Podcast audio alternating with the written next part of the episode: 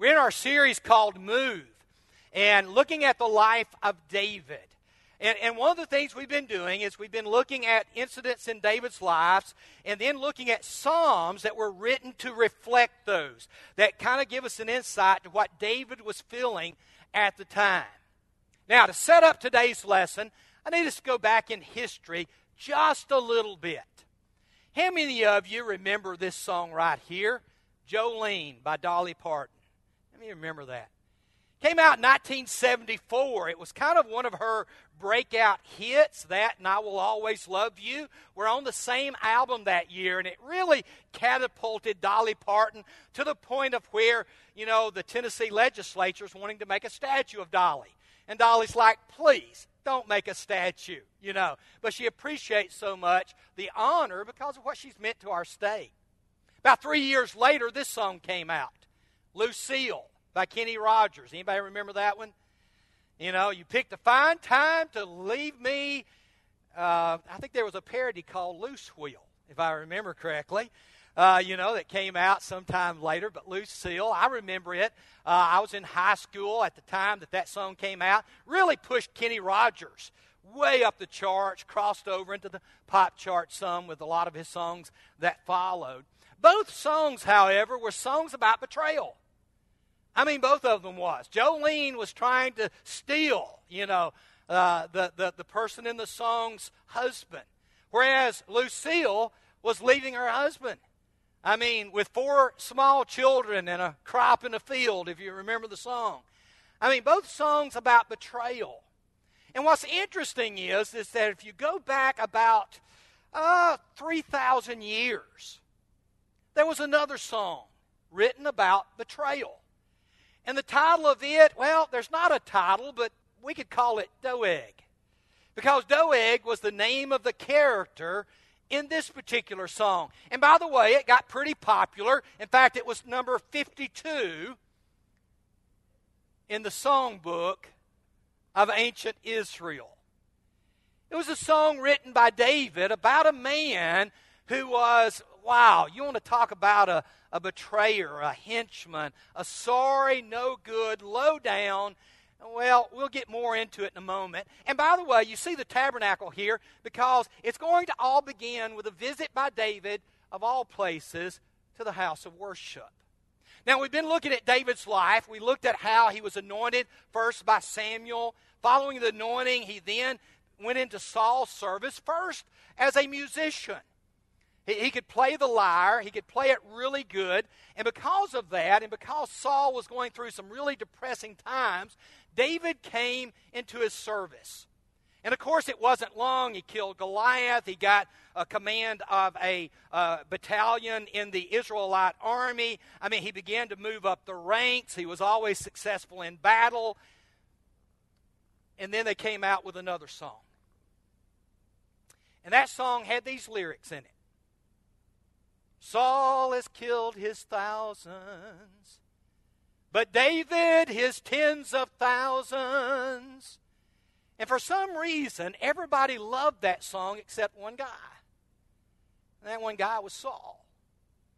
And that song just rubbed him raw. And so from that point on, he had, I mean, he had the evil eye out for David. Literally in the text, he kept his eye on him.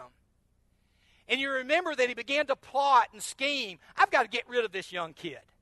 I mean, this guy's getting all the glory that belongs to me. And so he, he, he planned and schemed. He even went so far as to give David his youngest daughter, Michal. But she came with a price, a price he was hoping David couldn't pay a hundred uh, Philistine lives. But David paid it, and he ended up having to give Michal to him as a wife. Well, Jonathan steps in. Jonathan's trying to fix things for David, but it's just not going well. And finally, Saul hurls another spear three times in the text. He tries to pin David to the wall, each time while David's playing for him. I mean, Murray, could you imagine up here leading singing, dodging spears while you're doing it? I mean, that's just not something you want to do. And, and the third time, David goes back to his apartment. We looked at it the last two weeks. Saul basically put out a death warrant on David, sent men out to bring him in the next moment, uh, morning in order to execute him. And as we saw last week, uh, basically what happened is Michal lured him out a window. He escaped. And now the hunt was on. Breaking news, if you ever watch the national news, oftentimes they'll begin breaking news right now as we come on the air. Well, if you'd lived back in Israel 3,000 years ago, this would have been the breaking news. I mean, the first thing Saul, uh, excuse me, David does when he gets down out of that window is that he flees to Samuel. Samuel's the aged judge. He's the one who had anointed Saul. He's now way up in age. And so David goes to him and says, Samuel, you need to understand what's going on. And before long, Saul finds out about it, so he has to leave. He meets with Jonathan. Jonathan is Saul's oldest son, David's best friend. And he goes to Jonathan and he says, Jonathan, what is wrong with your dad? Man, he's trying to kill me. He sent guys to arrest me and to execute me. What am I supposed to do? And Jonathan says, Listen, I, I think it's all a mess up. I think I can talk dad down. And so he goes to him and, and tries to talk him down, and the end result is Saul throws a spear at Jonathan. To which Jonathan came and said, David, uh, you better run. Dad's out to kill you. And then the third thing is, he finally goes to the tabernacle. Surely I can go to the tabernacle and get some help. And so that's where we pick up in the story. Now, the tabernacle is located, if you'll notice up here, and I'm on the left screen up here, it's located at a little village called Nob. The capital is up here. This is Gibeah. It's kind of five miles just due north of Jerusalem. It would have been a small capital back then. You got to remember, they, uh, Saul's the first king. And as the first king, he's just trying to get these 12 tribes united. And so uh, Gibeah is his capital. David lives right down here in Bethlehem. It's about five miles south of Jerusalem. And so everything was very close 10, 15 miles apart from any of it. And so David heads down to Nob. And, and when he gets there, the high priest comes out and sees him walking up by himself. Now you got to remember, David's the number one military person in Israel at this time. Uh, I don't know how many of you watch professional wrestling. You know, I, I'm not. I'm not a watcher of wrestling. If I was, June would divorce me. I'm pretty sure. But but you know, I've kept up over the years, and you know, it seems like every generation you've got your new hero as far as professional wrestling was concerned.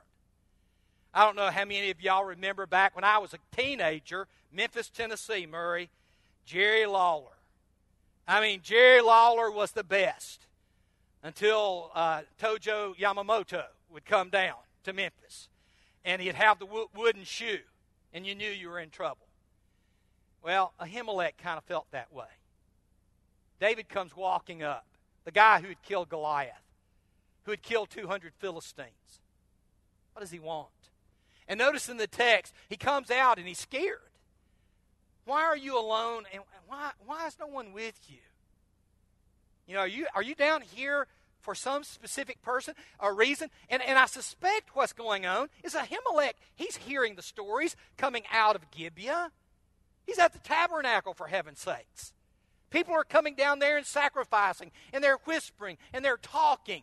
And Ahimelech knows something's going on between Saul and David. He doesn't know what. I mean, this is Saul's son in law, for heaven's sake. What could be going wrong? Something is.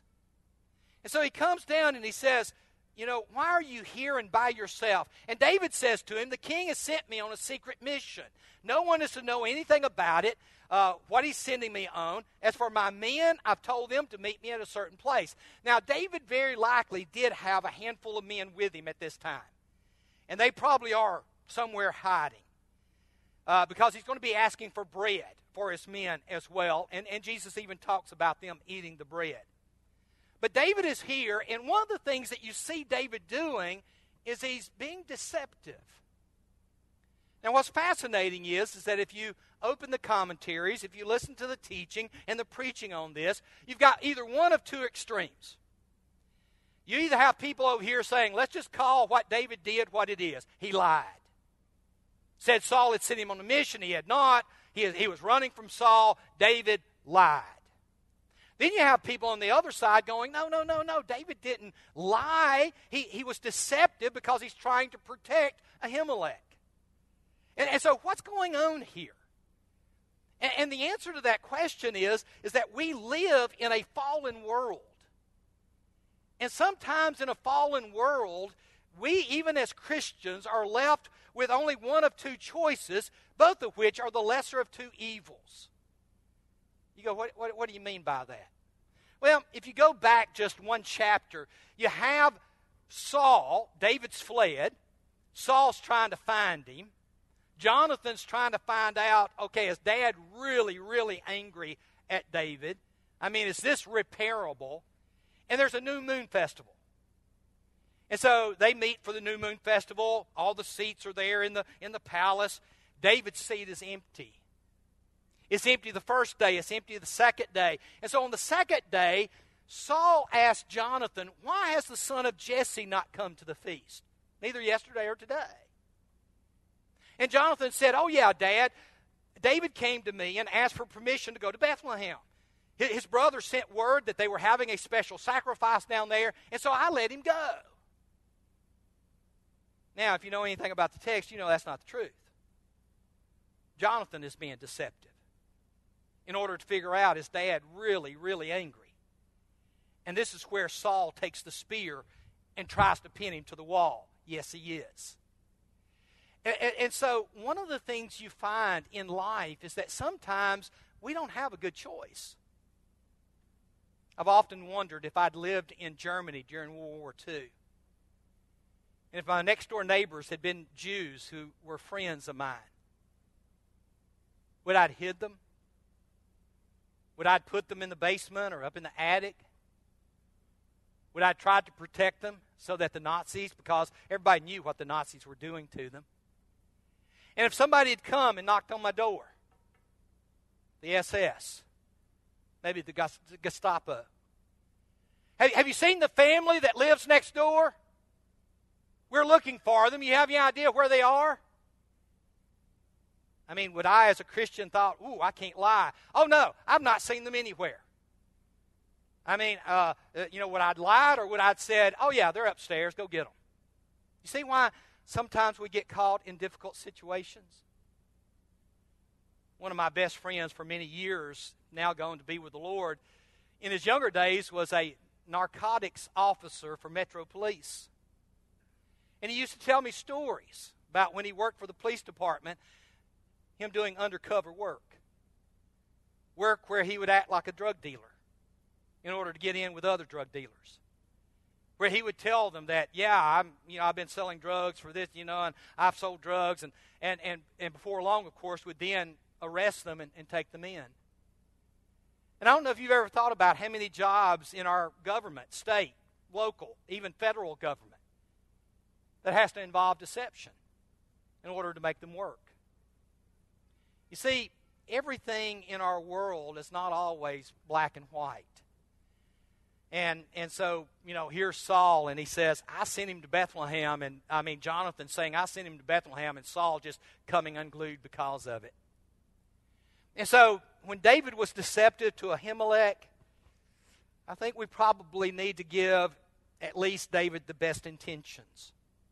He goes on as he gets there and he says, Now then, what do you have on hand? Give me five loaves of bread or whatever is there. And the preacher said, Well, I don't have any ordinary bread, only the holy bread, the show bread that was there inside the tabernacle that we've just brought out. And of course, the law said that only people who were priests could eat that bread. But he says, If you and your young men have been pure, I'll give you the bread. And, and once again, you're looking at Ahimelech going, Wait a minute. Ahimelech, the law is very specific. Only the priest can eat that bread. And yet, look at what Jesus said in Matthew chapter 12 when people condemned his apostles for eating grain on the Sabbath day, picking it and eating it from the fields. He said, You've read about David, how that he and his companions, companions ate the consecrated bread, which was not lawful for them to do. Notice that.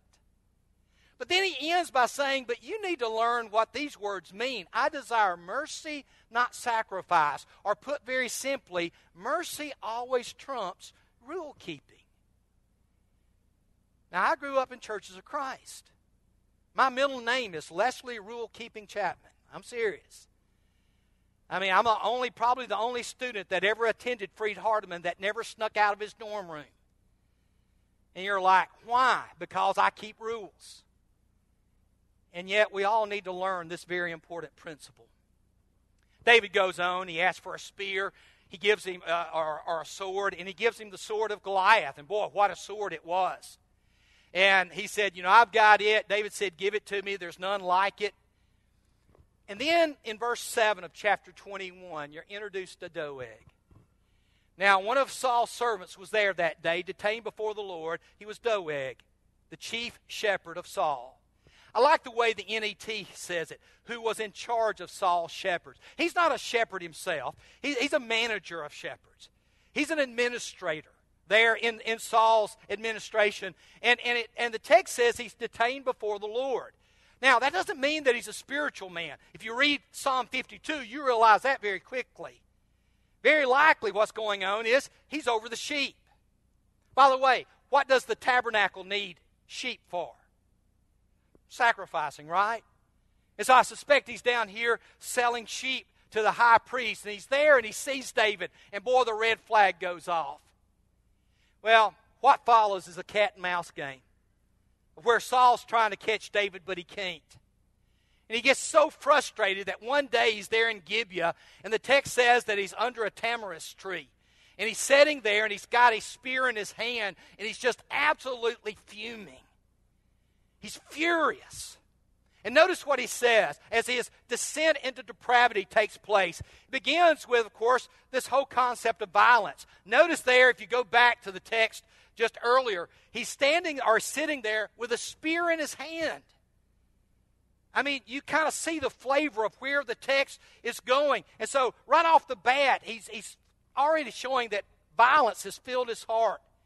And then he says to the men of Benjamin, Listen, you men of Benjamin, will the son of Jesse give you fields and vineyards? Will he make you commanders of thousands and commanders of hundreds?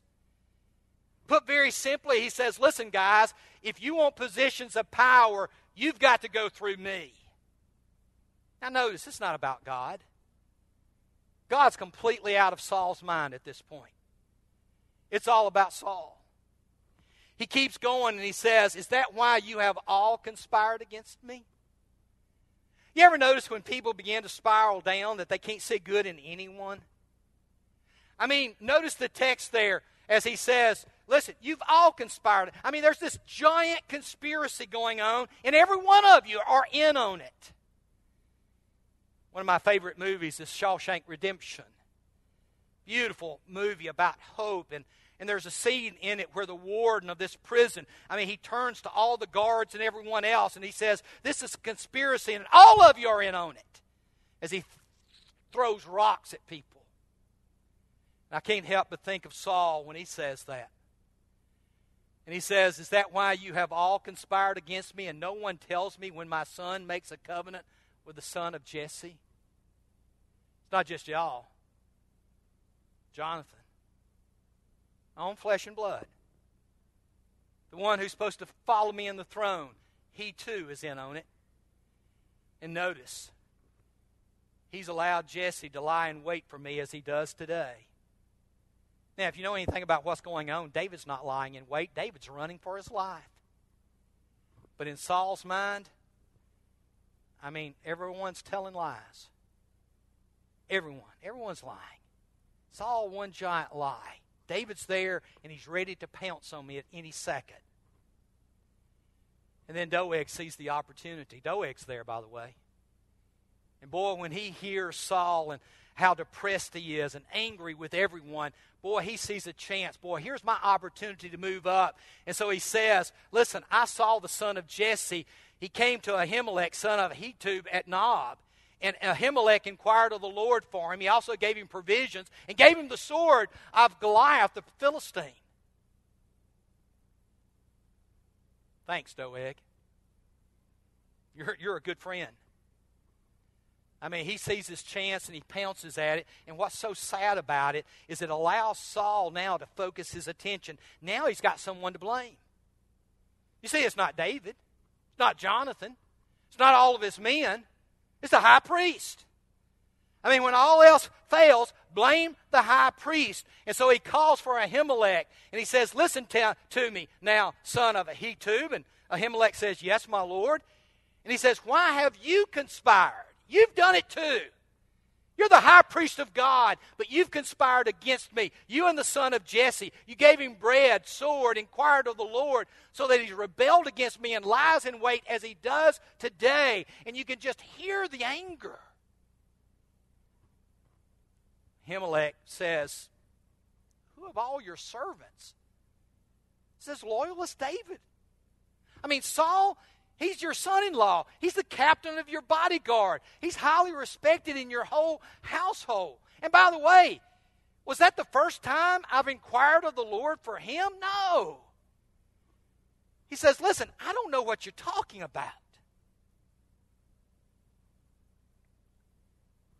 But when you get further and further down into sin, it doesn't make any difference what the reasons are. You're not listening anymore. And watch what Saul does. Then the king ordered the guards at his side turn and kill the priest of the Lord. I want Ahimelech and all of his kids and cousins. I want all of them dead. And it's fascinating that, that they were not even willing to do it. I mean, they were absolutely scared to death, even though he ordered their murder. They said, We're not going to do it. I mean, Saul, you've crossed the line. I mean, that's the point of no return. You want us to kill the priest of Yahweh? Are, are you out of your mind? And of course, the answer is, of course, he is. And then Doeg steps in. Good old Doeg. Doeg knew the truth about Ahimelech, but had absolutely no fear of God or concern for his fellow man. His fellow man. He was consumed by his lust for power and wealth. That's all he was concerned about.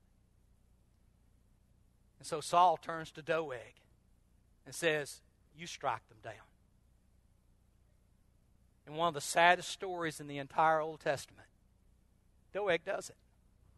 Notice he kills 85 men who were there that day, executes them. 85 priests. Then he goes to Nob and he kills all the men, women, children, infants, cattle, donkeys, sheep. Kills everything because he was wanting to please Saul. And it's one of those examples in Scripture of where God had commanded Saul, I want you to totally destroy the Amalekites, and Saul couldn't do it. But Saul told Doeg, I want you to completely destroy the priesthood. And boy, he did it. Except, if you notice the three dots there. There was a son by the name of Abiathar and he escaped that day. He went to David and said, Saul's killed all of them. All of them. Everybody in my family. All of them are gone. And David said, That day when Doeg the Edomite was there, I knew he I, I knew he would be sure to tell Saul. And then he says, I'm responsible for the death of your whole family. It's my fault. Now, did David do it? No. But something David did did contribute to it. You know, it's amazing how oftentimes we feel guilt even though we may not be the actual one that commit the sin or the crime or, or even something innocent. Many of you know that when I was 17 years old, I lost my older brother to an airplane crash. Uh, my older brother just graduated from Freed, was a youth minister in the church, and about 10 years later, I'm at Mid South Youth Camp outside of Henderson, and and a gentleman walks up to me and he says, Are you Les Chapman? And I said, Yes, I am. And he said, Was your older brother Rex? And I said, Yeah, my older brother was Rex. He said, I need to tell you something, and I don't know how it's going to come across, but I've just got to tell you. He said, I'm the reason your brother was on that plane. He said, You see, I was supposed to be on that plane, and the night before I called the pilot and told him I wasn't going, and so he called your brother instead. If you've never had that happen, you don't know how to respond. I mean, here was someone who for 10 years had carried the guilt of backing out of a, a plane ride that cost four men their lives, including my older brother. I think that's the way David felt here. Even though he had not actually done it, he, he hadn't done anything wrong. His actions had caused a lot of people's lives. And so he says, Stay with me. Abiathar, you stay here. The man who wants to kill you is trying to kill me too. You'll be safe with me. And the reason? is because what we learned last week. Why? Because God was David's fortress. And so as we kind of walk through this text, we see David as he's processing all of this. And next week, John Micah is going to be sharing a lesson from Psalm 52. And I hope you'll listen as you hear David's anguish, as he thinks, wow, I mean, if Doeg had just not been there, how things would have turned out so different. Thanks for being here today. So glad you've come to be with us. Uh, once again, grab your hymn books, uh, number 40. And I want to ask Murray to come back because if there's a song that summarizes beautifully what David needed at that time and what we need today, is this beautiful song uh, that L.O. Sanderson was involved in. Let's everyone please stand, and after the singing of this song, we'll be dismissed.